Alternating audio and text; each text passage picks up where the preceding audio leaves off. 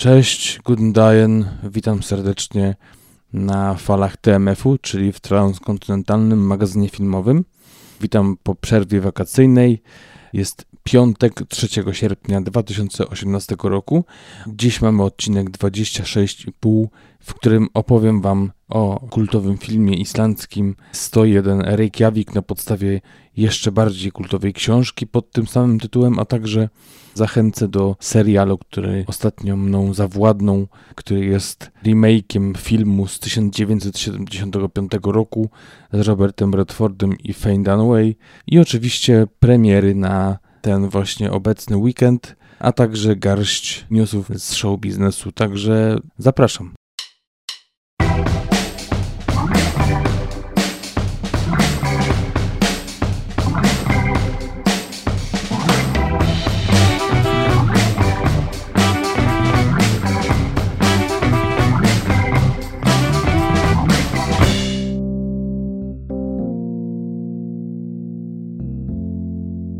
No i jesteśmy po przerwie troszkę dłuższej niż zapowiadaliśmy.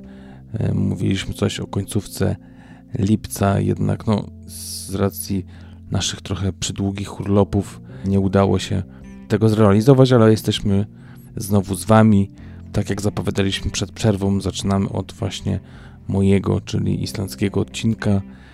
Co prawda, nagrywam go z Polski, ze względu na to, że leciutko zdrowie siadło w ostatnim tygodniu pobytu w Polsce, to trochę on mi się przedłużył, tym bardziej, że no, w mojej słonecznej Islandii, słonecznym Husawiku, gdzie teraz temperatury sięgają 7, 9, maksymalnie 13 stopni, pochmurno i deszczowo. No, w takiej pogodzie dość ciężko się powraca do zdrowia i jakby zostałem tutaj w Polsce, gdzie no, przegięcie w, w drugą stronę. Temperatury po 28-32 stopnie w cieniu i po prostu wiatr, którego nie ma, ale już wychodzę na prostą, także mam nadzieję, że to też będzie słychać. Także to tyle. Myślę, że nie ma co przedłużać. No, tak jak wiecie, spotkaliśmy się z Darkiem e, przy okazji właśnie jego przyjazdu i mojego do Polski, u niego w jego rodzinnej Zielonej Górze na bardzo przyjemnej imprezce, ale o tym może porozmawiamy w wspólnym odcinku. Darek y, ze swoją żoną trochę pozwiedzał, ja poprzepływałem z rodziną, no i tak to się oczywiście skończyło, jak to wszystko dobre, niestety. Mm, no i to chyba tyle, jeśli chodzi o taki pierwszy housekeeping po przerwie. Jeśli śledzicie naszego Facebooka, to wiecie, że chociaż nie było nas głosem, to byliśmy słowem pisanym. Staraliśmy się dwie, trzy premiery, a nawet dwie recenzje umieścić na naszym profilu, żebyście no, mieli jakieś informacje od nas a propos tego, czy jest coś, na co warto wybrać się do kina, żebyście nie mieli tej przerwy takiej, takiej dłużej od nas i takiej permanentnej, więc coś tam się działo przez ten cały czas. I tak właśnie w zeszłym tygodniu Darek popełnił recenzję filmu Soderberga Niepoczytalna, który jest kolejnym eksperymentem, jeśli chodzi o mm, nagrywanie filmów telefonem. Tym razem w pełni nakręcony telefonem marki nadgryzionego e, owoca jabłoni w wersji siódmej. Także poczytajcie sobie, sprawdźcie, czy, czy naprawdę warto. A oprócz tego e, Darek też opracował opis premiery drugiej części Mamma Mi, czyli musicalu z Meryl Streep i tym razem też i Cher w rolach głównych, e, kontynuacja hitu z 2008 roku. To jest to, e, o czym mogliście się dowiedzieć o premierach e, z zeszłego tygodnia, 27 lipca i na ten właśnie dzień były te premiery. A teraz już przechodzimy do premier na trwający, rozpoczynający się dzisiaj weekend. I tak mamy cztery tytuły, spośród nich na pierwszym rozkładzie film polski pod tytułem Odnajdę Cię. Y, jest to thriller sensacyjny w reżyserii Beaty Dzianowicz, wcześniej znanej głównie z filmów dokumentalnych, takich jak Latawce z 2007 roku, Dejna 2003, czy też Sztuka dyrygowania z roku 2000.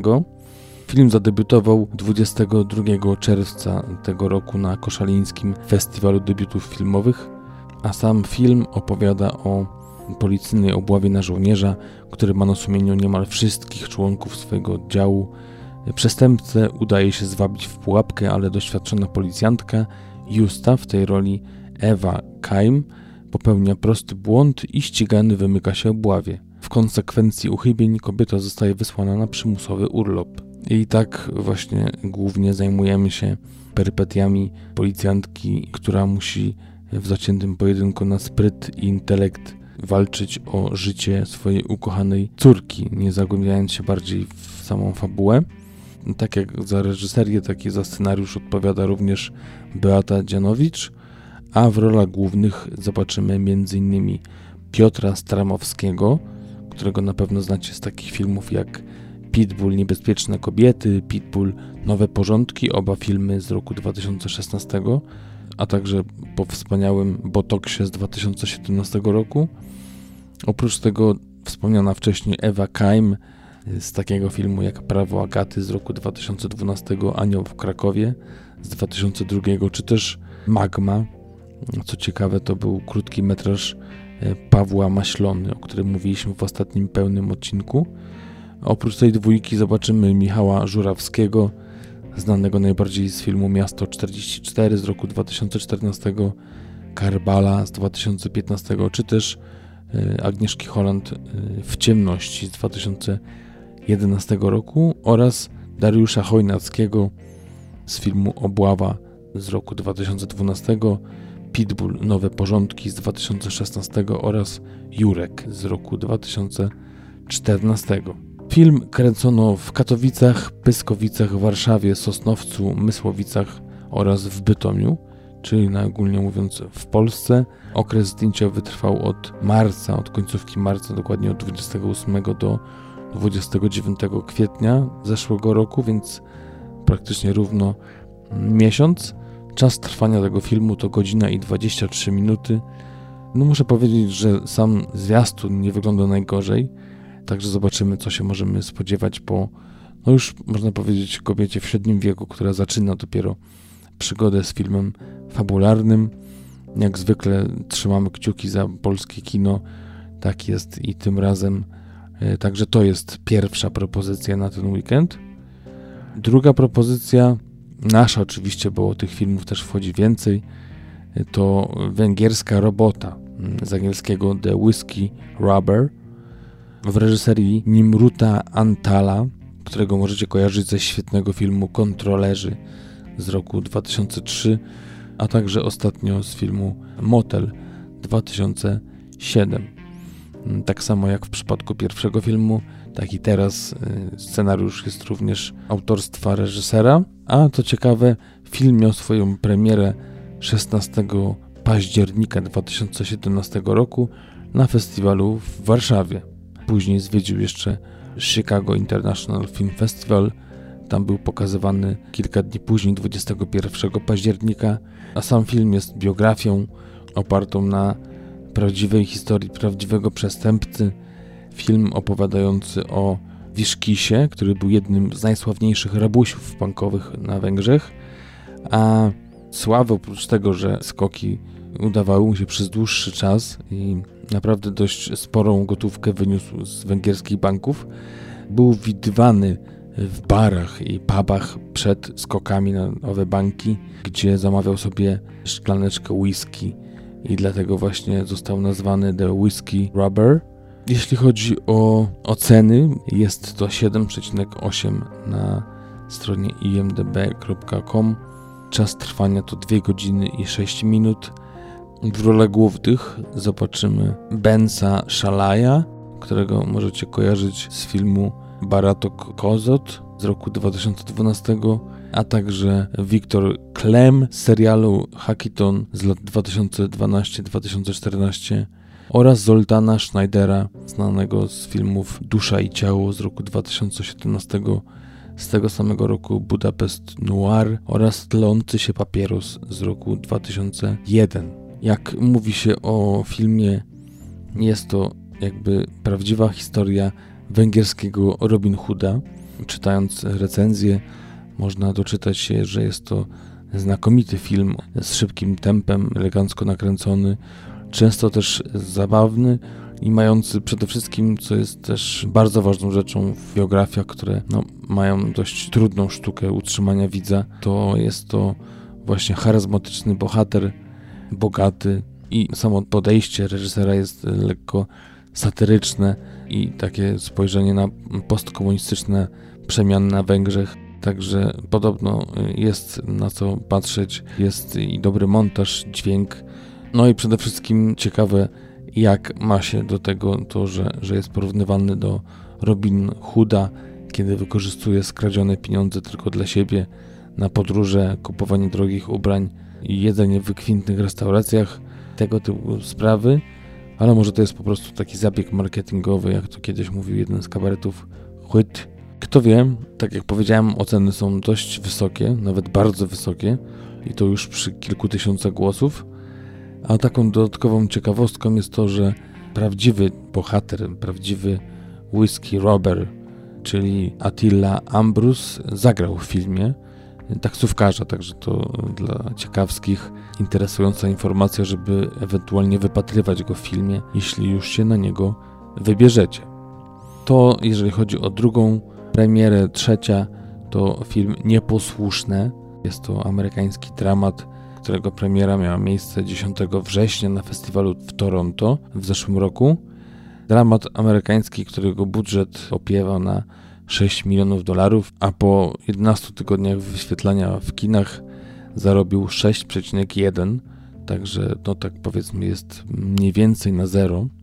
Reżyserem produkcji jest Sebastian Leilo, reżyser argentyński, nagrodzony nawet w tym roku za film Fantastyczna Kobieta. Oscarem za produkcję nieanglojęzyczną. Wtedy też reprezentował ten film Chile, ale także z filmu, którego ostatnio nawet miałem przyjemność zobaczyć kawałek, czyli Gloria z roku 2013 oraz Rok Tygrysa z 2011 roku.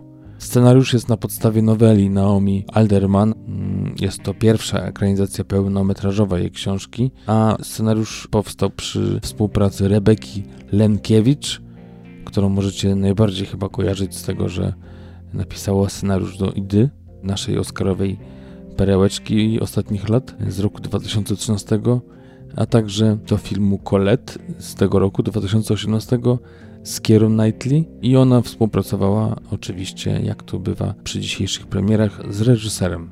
Jeśli chodzi o główne role, to mamy tutaj długo wyczekiwany duet. Już nawet mówiliśmy kiedyś o zwiastunie, pokazaliśmy zaprezentowaliśmy Wam news właśnie z trailerem do tego filmu i w rolach głównych Raquel Weisz, którą możecie znać z filmu Wierny Ogrodnik, gdzie dostała Oscara za drugoplanową rolę oraz Lobster z roku 2015, o którym mówiliśmy w jednym z naszych odcinków oraz filmu Mumia z 1999 roku i partneruje jej Rachel McAdams, która ma w swoim dorobku nominację Oscarową za film Spotlight z roku 2015. W tym roku widziałem nawet dość ciekawy film Wieczór Gier z Jasonem Batmanem. Myślę, że świetna rozrywka, jeżeli szukacie takiej komedii akcji, ale także przede wszystkim pamiętnik z roku 2004, gdzie zagrała u boku Ryana Goslinga, czy też serial Detektyw i jego druga seria. Tam też była jedną z głównych postaci. Jeśli chodzi o męski pierwiastek, to mamy Alessandro Nivola, którego możecie kojarzyć z takich filmów jak Bez twarzy, Face Off z 1997 roku, American Hustle z 2013 roku oraz Park Jurajski 3 z 2001 roku. Film opowiada o kobiecie, która wraca do swojej ortodoksyjnej społeczności żydowskiej której unikała, z której uciekła za młodu. Pojawia się tam z racji sytuacji rodzinnej i spotyka dawną przyjaciółkę z dzieciństwa, a po powrocie rozpalają się pasje i odkrywają się też dawne problemy, rozterki oraz powody, dla których kobieta opuściła tą społeczność i kobiety rozpoczynają swego rodzaju związek, romans, przez które mocno była główna bohaterka napiętnowana I teraz te wszystkie uczucia, te wszystkie sprawy powracają po latach i kobiety muszą się w tej sytuacji odnaleźć. Jeśli chodzi o oceny filmu, mamy tutaj takie statystyki jak 6,6 na IMDb przy prawie 8000 głosów już, a na Rotten Tomatoes mamy tutaj wyniki odpowiednio 84% jeśli chodzi o krytyków i 78% jeśli chodzi o widownię. Też myślę, że warto, jeśli ktoś odnajduje się w tego typu klimatach, Zwiastun podpowiada, że będzie to dość skomplikowany film o, o, jeszcze bardziej skomplikowanej relacji i myślę, że dość też oryginalny temat poruszony, więc no, ja myślę, że prędzej czy później będę chciał ten film zobaczyć. No pewnie nie uda mi się to będąc jeszcze w Polsce, ale mam nadzieję, że niedługo dojdzie to i na Islandię. To tyle, jeśli chodzi o ten film. A ja już przechodzę do najbardziej wyczekiwanego filmu, i to także naprawdę bardzo, bardzo jeden z najbardziej wyczekiwanych filmów w polskim kinie w te wakacje, czyli Ant-Man i Osa. Oczywiście jest to film akcji o superbohaterze, czyli stajnia Marvela atakuje po raz kolejny. Jest to już 20 film z tej wytwórni. Budżet filmu to około 180 milionów dolarów. Premiera w Stanach to 6 lipca i do dziś zarobki oscylują mniej więcej w okolicach 390 milionów dolarów. Oceny też są adekwatne do zarobków. Jest to 7,5 na IMDb oraz 97% na Rotten Tomatoes. Czas trwania filmu to godzina i 58 minut, a reżyserem jest Peyton Reed, który oczywiście też zrobił pierwszą część Antmana z 2015 roku, ale także Jestem na tak z Jimem Carrey z 2008 roku oraz Dziewczyny z drużyny z roku 2000.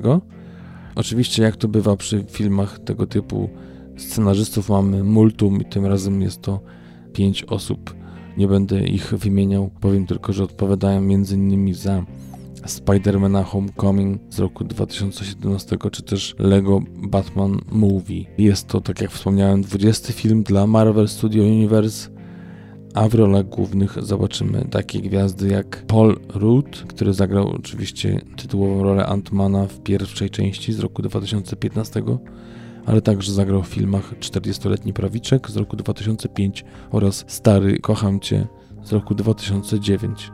Obok niego zobaczymy Michaela Penie, którego możecie znać z takich filmów jak Bogowie ulicy, czy też Miasto Gniewu z roku 2004 oraz Strzelec z roku 2007 a także Walton Goggins, czyli Nienawistna ósemka z roku 2015 oraz Predator z 2010, ale i również Evangeline Lilly, oczywiście, która zagrała w pierwszej części, ale także w filmie Hobbit z 2014 roku, czy też Hard Locker z 2008 roku.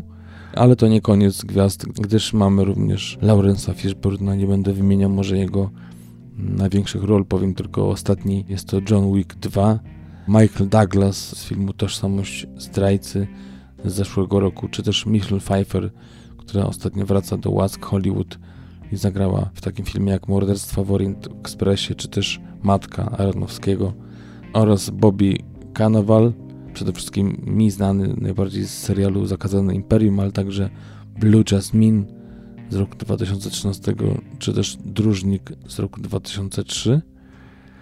Jeśli chodzi o fabułę filmu, mamy tutaj oczywiście głównego bohatera Scotta Langa, który wyważa bycie superbohaterem oraz ojcem, czyli stara się połączyć te dwie funkcje życiowe, ale musi zjednoczyć się z osą, aby odkryć tajemnicę przeszłości doktora Hinka Pima i Hope Van Dyna. Moim zdaniem nie jest to taka typowa e, marvelowska nawalanka. E, dla mnie to jest coś bliżej Deadpoola, a to są właśnie moje klimaty, jeśli chodzi o e, filmy na podstawie komiksu. Także ja bardzo dobrze bawiłem się na jedynce i zakładam, że to samo będzie na dwójce, tym bardziej, że zwiastun naprawdę robi wrażenie czegoś, przy czym naprawdę nie można się nudzić, jeszcze określony ciekawym humorem. Także mam nadzieję, że, że będzie co oglądać i sam się do kina zapewne wybiorę. To tyle, jeżeli chodzi o premiery na ten trwający weekend. Teraz cztery krótkie newsy filmowe i potem przechodzimy do głównego dania tego odcinka.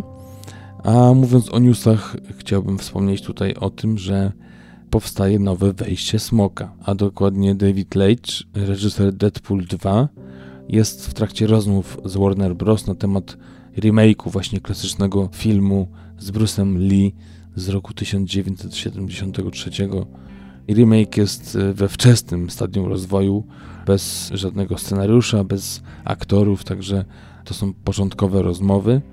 Co ciekawe, oryginał został wyreżyserowany przez Roberta Clouseau, w którym oczywiście wystąpił oprócz Lee także John Saxon i Jim Kelly. Film został po raz pierwszy wydany w Hongkongu 6 dni po śmierci Lee w wieku 32 lat. Jak pewnie kojarzycie, może nie, to warto sobie o tym poczytać dość niewyjaśnionej i tajemniczej śmierci Bruce'a Lee. A w 2004 roku film został wciągnięty na listę National Film Registry jako taki, który wnosi dużo, jeśli chodzi o kulturę, historię i estetykę filmową do kultury amerykańskiej. Fabuła oryginału polegała na tym, iż Lee występuje jako mistrz sztuk walki z Shaolin, do którego właśnie zgłasza się brytyjski wywiad prowadzący śledztwo w sprawie przestępcy i przekonuje bohatera granego przez Lee, aby ten wziął udział w konkursie sztuk walki na prywatnej wyspie kryminalisty, który jest właśnie ścigany przez agentów wywiadu w celu zebrania dowodów. Jeśli chodzi o historię Leita w show biznesie, a dokładnie w Hollywood, zaczynał on jako e, kaskader, m.in. Brada Pitta czy też Jean-Claude Van Damme. Swój reżyserski debiut zawdzięcza filmowi John Wick, który współtworzył wraz z Chadem Stachelskim. Następnie wyreżyserował film Atomic Blonde z udziałem Charlie Theron, a także ostatnio, tak jak wspomniałem, Deadpool 2. Łączy się też jego nazwisko ze spin-offem Szczypskich i Wściekłych pod tytułem Hobbs and Show z Dwayne'em Johnsonem i Jasonem Stathamem, ale to jest jakby melodia przyszłości. Także to jest pierwszy news.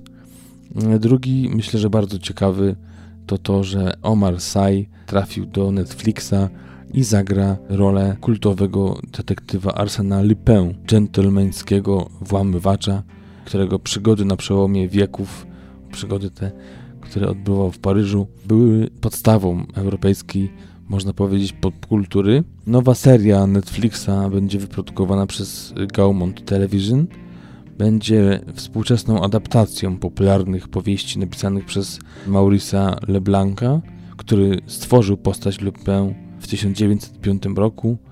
Powstało wiele seriali i filmów, w tym m.in. Niemy autorstwa australijskiego reżysera Paula Scardona z 1917 roku.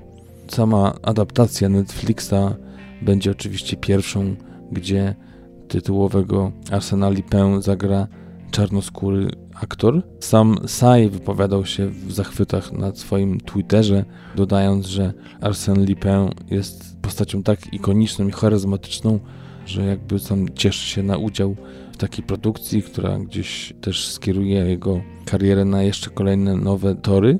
Netflix nie podał żadnych innych szczegółów, poza tym, że adaptacja Lupin zostanie udostępniona subskrybentom na całym świecie w roku 2020, a jeśli chodzi o wcześniejsze produkcje właśnie serialowe francuskie, tak zwane oryginalne Netflixa, to oczywiście ostatnio mogliście zobaczyć takie seriale jak Marsylia z Gerardem Depardieu, futurystyczny serial Roman Sidło, takie Osmosis oraz serial Return.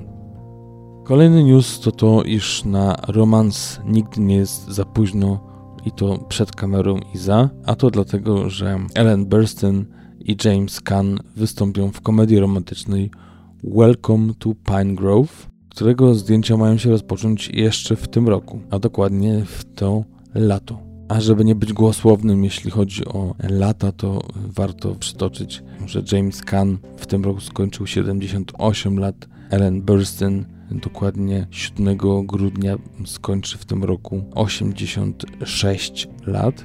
Burstyn zagra wdowę, która przenosi się właśnie do Pine Grove, do takiego klubu no, zamotnej starości, to może za dużo powiedziane, ale takiego klubu seniora i odkrywa, że jest on jak w liceum, czyli pełno zarodników, pełno imprez i klik, tak zwanych grupek, które trzymają się razem. Kan za to gra nowego, tak zwanego hot new guy'a, który pojawia się właśnie w Pine Grove i zawłada sercem Burstyn. Donald Martin jest autorem scenariusza na podstawie opowiadania Powella, który został zainspirowany przez doświadczenia swojej babci i zapragnął przenieść się właśnie do społeczeństwa emerytów. Jak to mówi reżyser, jest to jakby wredne dziewczyny, bohaterki filmu z 2004 roku, spotkały się ze złotkami, czyli z bohaterkami serialu z lat 85-92 i to wszystko spotyka się i miesza w społeczności emerytów, tak właśnie powiedział Powell. Powiedział, że chciał stworzyć film, który zainspiruje innych, ponieważ nigdy nie jest za późno na nawiązywanie przyjaźni, ale także i na śmiech, taniec i miłość. Oczywiście dwa słowa o samych aktorach, którzy grają role główne w tej produkcji.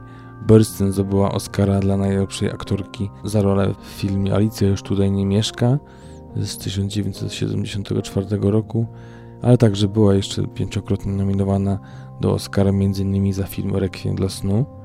Jest także prezesem studia Actor Studio, a obecnie pracuje też nad filmem w reżyserii Noah Hawleya, czyli Life on Earth, gdzie zagra u boku Natalie Portman i Johna Hama.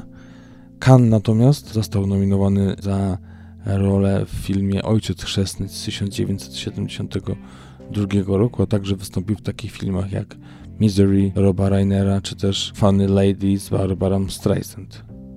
No i ostatnia ciekawostka, ostatni news. Powstanie remake Silent Heart, a w rolach głównych zagrają Kate Winslet, Diane Keaton i Mia Wasikowski. Wspomniane aktorki podpisały kontrakt um, właśnie na film Blackbird, który jest remake'iem duńskiego Silent Heart reżyserii Billy Augusta, a reżyserem najnowszej wersji będzie Roger Mitchell, a scenarzystą został Christian Torp. Zdjęcia planowane są już na sierpień w Londynie. Film opowiada mniej więcej o tym, jak to postać grana przez Diane Keaton jest nieuleczalnie chorą matką, która sprowadza swoją rodzinę do domu w ostatni weekend, zanim popełni samobójstwo, gdyż taki ma plan, a Kate Winslet i Mia Wasikowski zagrają jej córki. W Silent Heart, który został wydany w 2014 roku, matka cierpiała na stwardnienie zanikowe boczne i planowała przeprowadzić eutanazję z pomocą męża. I sytuacja tam stała się dość dramatyczna i też wyszły na jaw różne niesnaski i mroczna przeszłość rodziny. Tam główne role zagrały Gita Nerby, Morten Grunwald czy też Paprika Stin. Parę słów o kobietach grających w tym filmie. Winslet oczywiście została nominowana do siedmiu Oscarów i zdobyła nagrodę za film Lektor, czyli z angielskiego The Reader. Diane Keaton była nominowana do czterech Oscarów i zdobyła nagrodę za Annie Hall. Woody'ego Allena Produkcje wcześniejsze Michela to Notting Hill, Morning Glory czy też My Cousin Rachel. Keaton obecnie pracuje nad komedią Poms. Kate Winslet pracuje nad Awatarem, czyli sequelem filmu Jamesa Camerona. Natomiast Mia Wasikowski występuje w filmie Damsel, gdzie partneruje Robertowi Pattisonowi. I to tyle, jeśli chodzi o newsy. Teraz przechodzę do głównego wątku, czyli filmu oraz serialu. I tutaj na pierwszy ogień idzie serial Kondor, amerykański serial na podstawie filmu z 1975 roku. Jest to thriller kryminalny, czyli taki, można powiedzieć, ulubiony gatunek mojej żony, chociaż akurat tego serialu jakoś nie może polubić, czy, czy też może nie chce, nie wiem, nie chcę w to też wnikać po obejrzeniu siedmiu odcinków wydaje mi się, że to jest jej styl, ale to mam nadzieję, że się w końcu przekona, może po odsłuchaniu tego odcinka, kto wie. Tak jak powiedziałem, było 7 odcinków, cała seria to 10, a już zaplanowano drugi sezon. W Polsce jest pokazywany na stacji Showmax, także łatwo sobie można obejrzeć to z lektorem nawet i znaleźć y, dość wysokie oceny 7,9 na IMDb. A dlaczego mówię o tym serialu? Gdyż na Filmwebie praktycznie serial nieznany, 204 głosy i ocena 7,2. Tak jak powiedziałem, jest to remake filmu z 75 w reżyserii Sydneya Polaka z Robertem Redfordem i Fane Dunaway w rolach głównych. Serial opowiada o analityku CIA, który musi ukrywać się przed policją z racji tego, że został wrobiony w seryjne morderstwa przez nieznane siły działające dla środowisk terrorystycznych. To tyle pokrótce, jeśli chodzi o samą fabułę. W pierwszym odcinku poznajemy właśnie Joe Turnera, analityka, informatyka CIA, który wydaje się z zupełnie innych powodów niż reszta chce jakby naprawić tą organizację, chce naprawić świat, także dość mocno jest to Mission Impossible, no ale jakby takie cele mu przyświecają. Jeden z wysoko postawionych oficjeli to jego wujek, a ojciec wiele lat wcześniej zginął na misji, pracując właśnie również dla CIA. W sumie serial tak w dużym skrócie opowiada o walce z czasem wspomnianego wcześniej Turnera, który musi ratować i dobre imię, i, i swoje życie, znajdując mordercę agentów federalnych i jakby odkryć, kto za tym stoi. Jak zwykle bywa, nie można ufać nikomu, wróg czyha za każdym rogiem, a najwięcej ich jest w samym CIA. To jest też ciekawe takie spojrzenie na same władze takich właśnie wywiadów, samą taką konstrukcję zarządu. Czy to tak jest naprawdę, to, to tego oczywiście nigdy nie będziemy wiedzieć, ale możemy uważać, że jest przynajmniej podobnie. Kilka słów jeszcze może powiem o aktorach, którzy się wcielają główne role. To jest przede wszystkim Max Irons, 32-letni aktor brytyjski, znany m.in. z filmu Intrus z 2013 roku czy też Dorian Gray z 2009, a także Dziewczyna w czerwonej pelerynie z 2011 roku.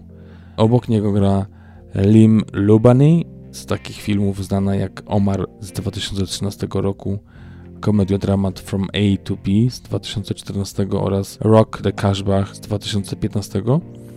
Najbardziej chyba znaną postacią tutaj jest aktor William Hurt, który właśnie gra wujka naszego głównego bohatera a tego mogliście widzieć w takich filmach jak Mroczne Miasto, o którym też zresztą mówiliśmy na łamach naszego podcastu z 1998 roku.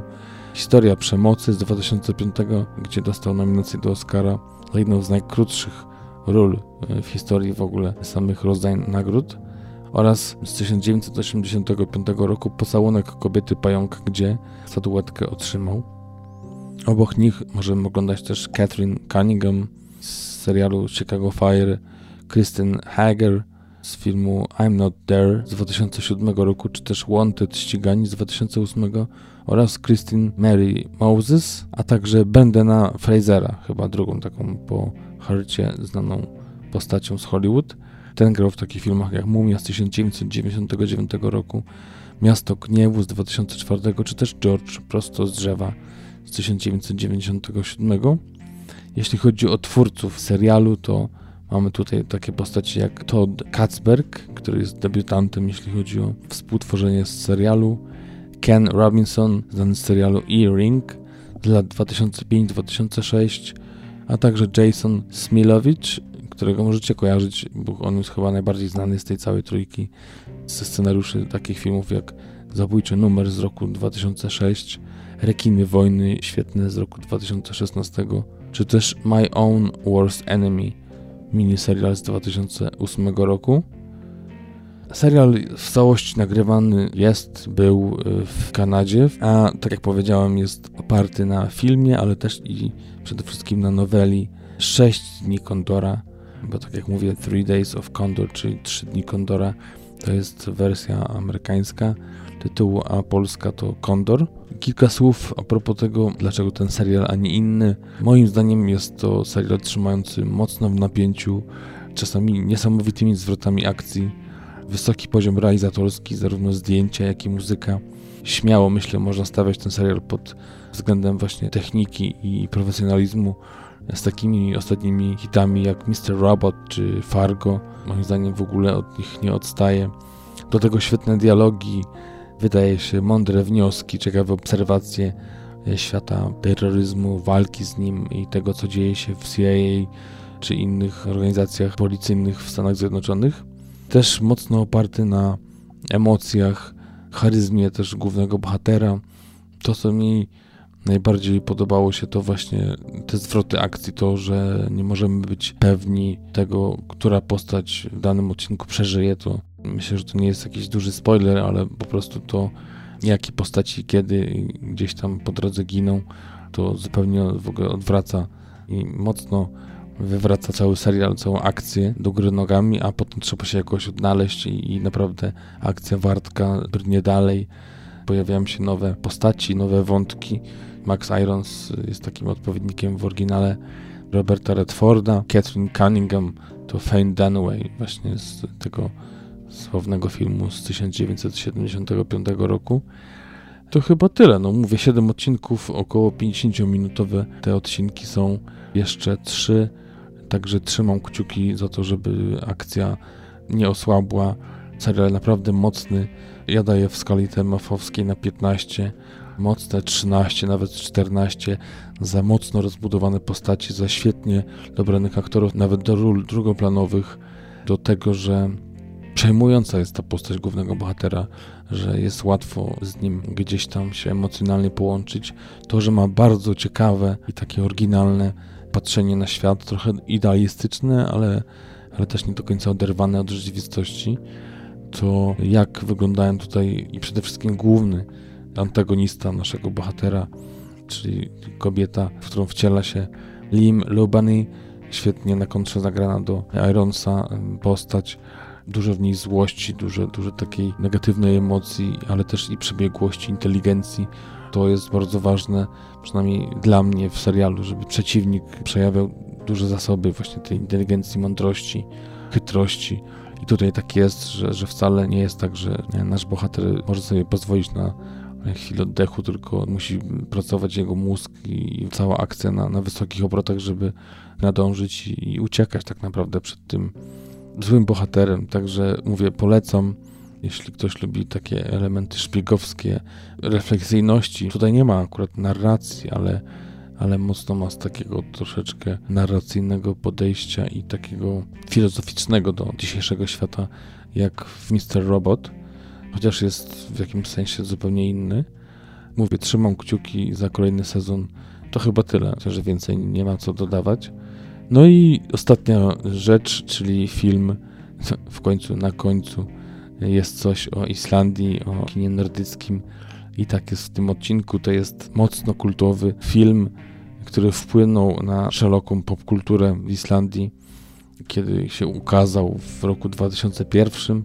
Jest to film 101 Reykjavik, czarna komedia, jak to mówi o tym reżyser, który tutaj debiutował, czyli kultowy dziś już Baltazar Kormakur, którego nie mało, raczej dużo w moich opowiastkach o Islandii, o filmach i serialach z tego, jakby nie patrzeć, pięknego kraju.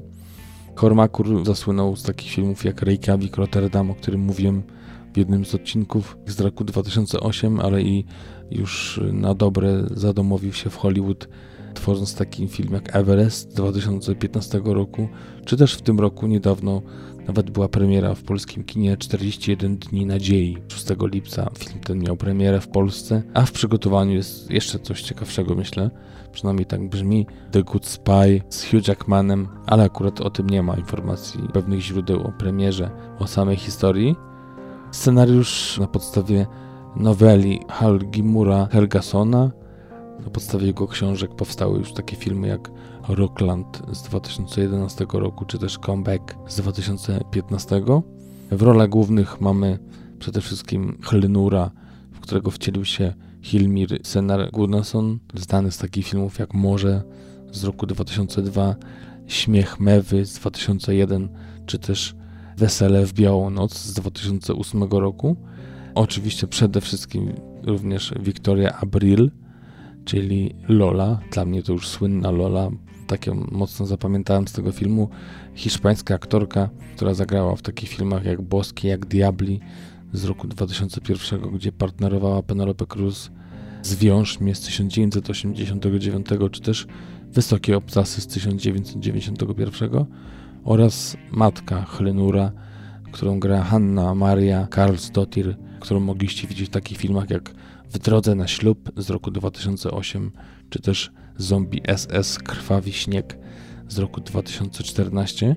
A sam film, tak jak powiedziałem, komediodramat, yy, który opowiada głównie o chlnurze. Notabene kojarzy mi się kabaret z Zielonej Góry. Pozdrawiam, jeśli kiedyś yy, posłuchacie naszego podcastu. Fajne chłopaki i dziewczyny. Opowiada o chlnurze i jego życiowych troskach, jako takiego mocno nieprzystosowanego 30-latka, który nadal e, mieszka z matką, nie ma żadnego pomysłu na siebie, jest bezrobotny, noce spędza na imprezach, w barze, czy też przesiadując przy komputerze, oglądając, no jak to się mówi, przeważnie kino niskich lotów o mocnym zabarwieniu intymnym, a także gra w Nintendo, spędzający czas e, z kolegami pracującymi przy wywożeniu śmieci, którzy też są, można powiedzieć, lekko duchami. Zresztą jednego z nich gra sam reżyser. Jest to film o, jak to nawet reżyser powiedział w jednym z wywiadów, w odróżnieniu od filmów, które powstawały przed tym filmem, które skupiały się na tym, żeby zobrazować samą, samą Islandię, samą wyspę, jakieś wodospady, generalnie oddać klimat krajobrazowy y, wyspy, to tutaj mocno jest to spojrzenie wewnątrz, spojrzenie na społeczeństwo od środka, nie od zewnątrz, chociaż od zewnątrz też, też jest taki aspekt w postaci tej e, Hiszpanki, która tutaj się pojawia.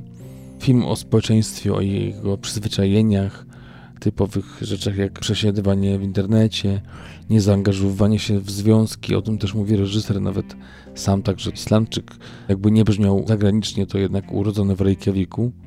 Jak to też reżyser powiedział, nazwany największym wrogiem rozwoju turystyki na Islandii ze względu właśnie na mało pozytywny wydźwięk i nie przedstawianie wyspy jako raju, do którego każdy chciałby przyjechać.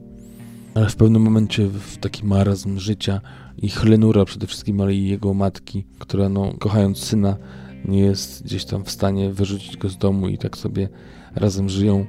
Ten marazm niszczy i jakby wprowadza nowe elementy zaskoczenia, energii, zabawy i, i zupełnie innego spojrzenia na świat.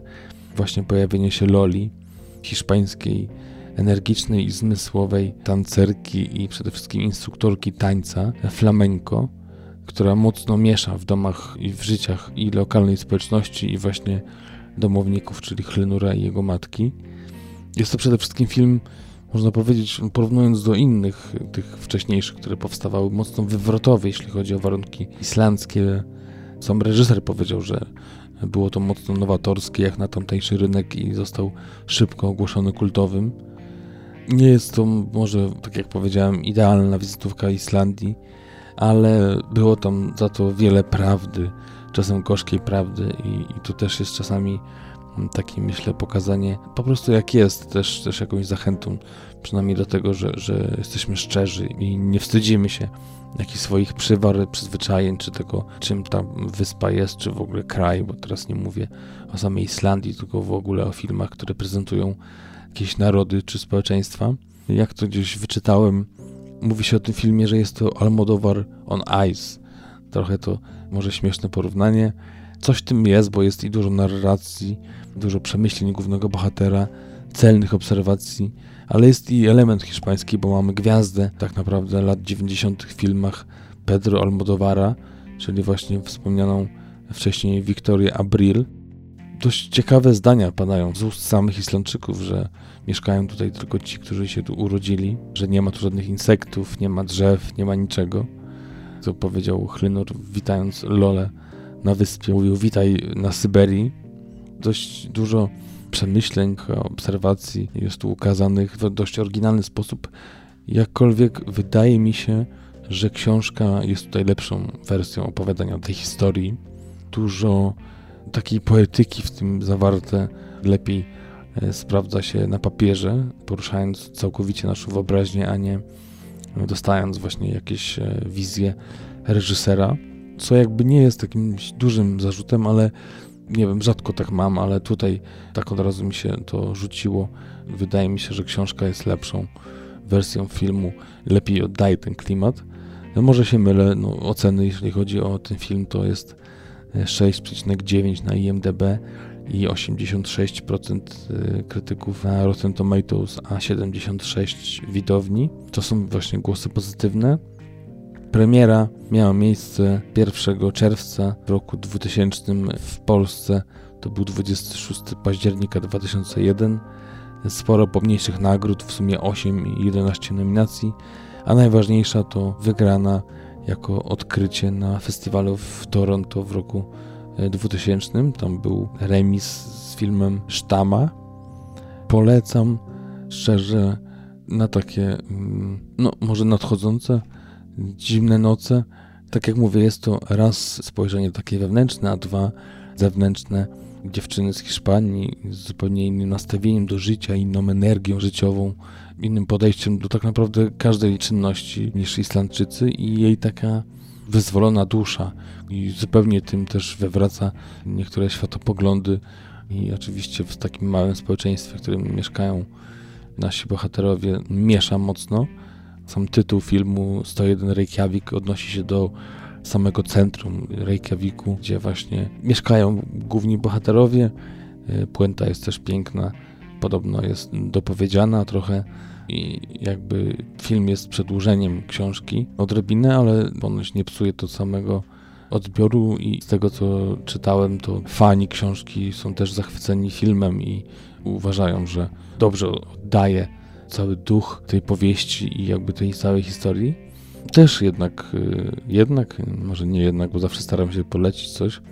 Rzadko jest tak, że, że coś tak y, nie za bardzo mi się podoba, więc ten film też polecam w skali TMF-owskiej na 15 dam mu 12 takim plusikiem za ciekawą poetykę i ciekawe też poczucie humorów zawarte w filmie.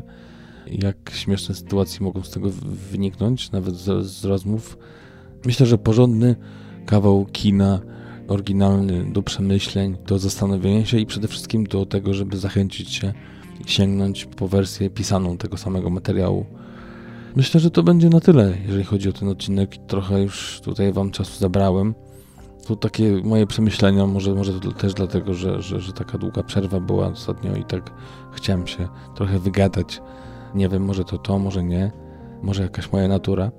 W każdym razie zapraszam i na film 101 Reykjavik, i na serial Kondor, i oczywiście nie zapomnijcie odwiedzać naszych stron www.tmfpodcast.com TMF Podcast pisane razem na Instagramie i na Facebooku.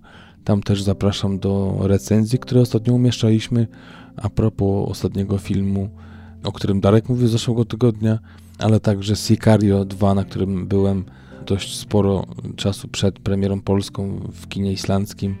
Recenzję z tego też możecie znaleźć u nas na stronie właśnie facebookowej. Zapraszam na kolejny odcinek już za tydzień pełny odcinek, y, myślę, że niespodzianka, jeśli chodzi o wybór filmu. Też rzecz, której u nas nie było. Zakładam, że odcinek wyjdzie w okolicach też czwartku, piątku.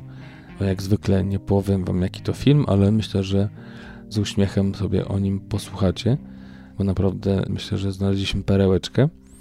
I dziękuję za dziś. Życzę wam dalszego wypoczynku, jeżeli wypoczywacie ciepłych dni na resztę lata resztę wakacji i do usłyszenia za tydzień.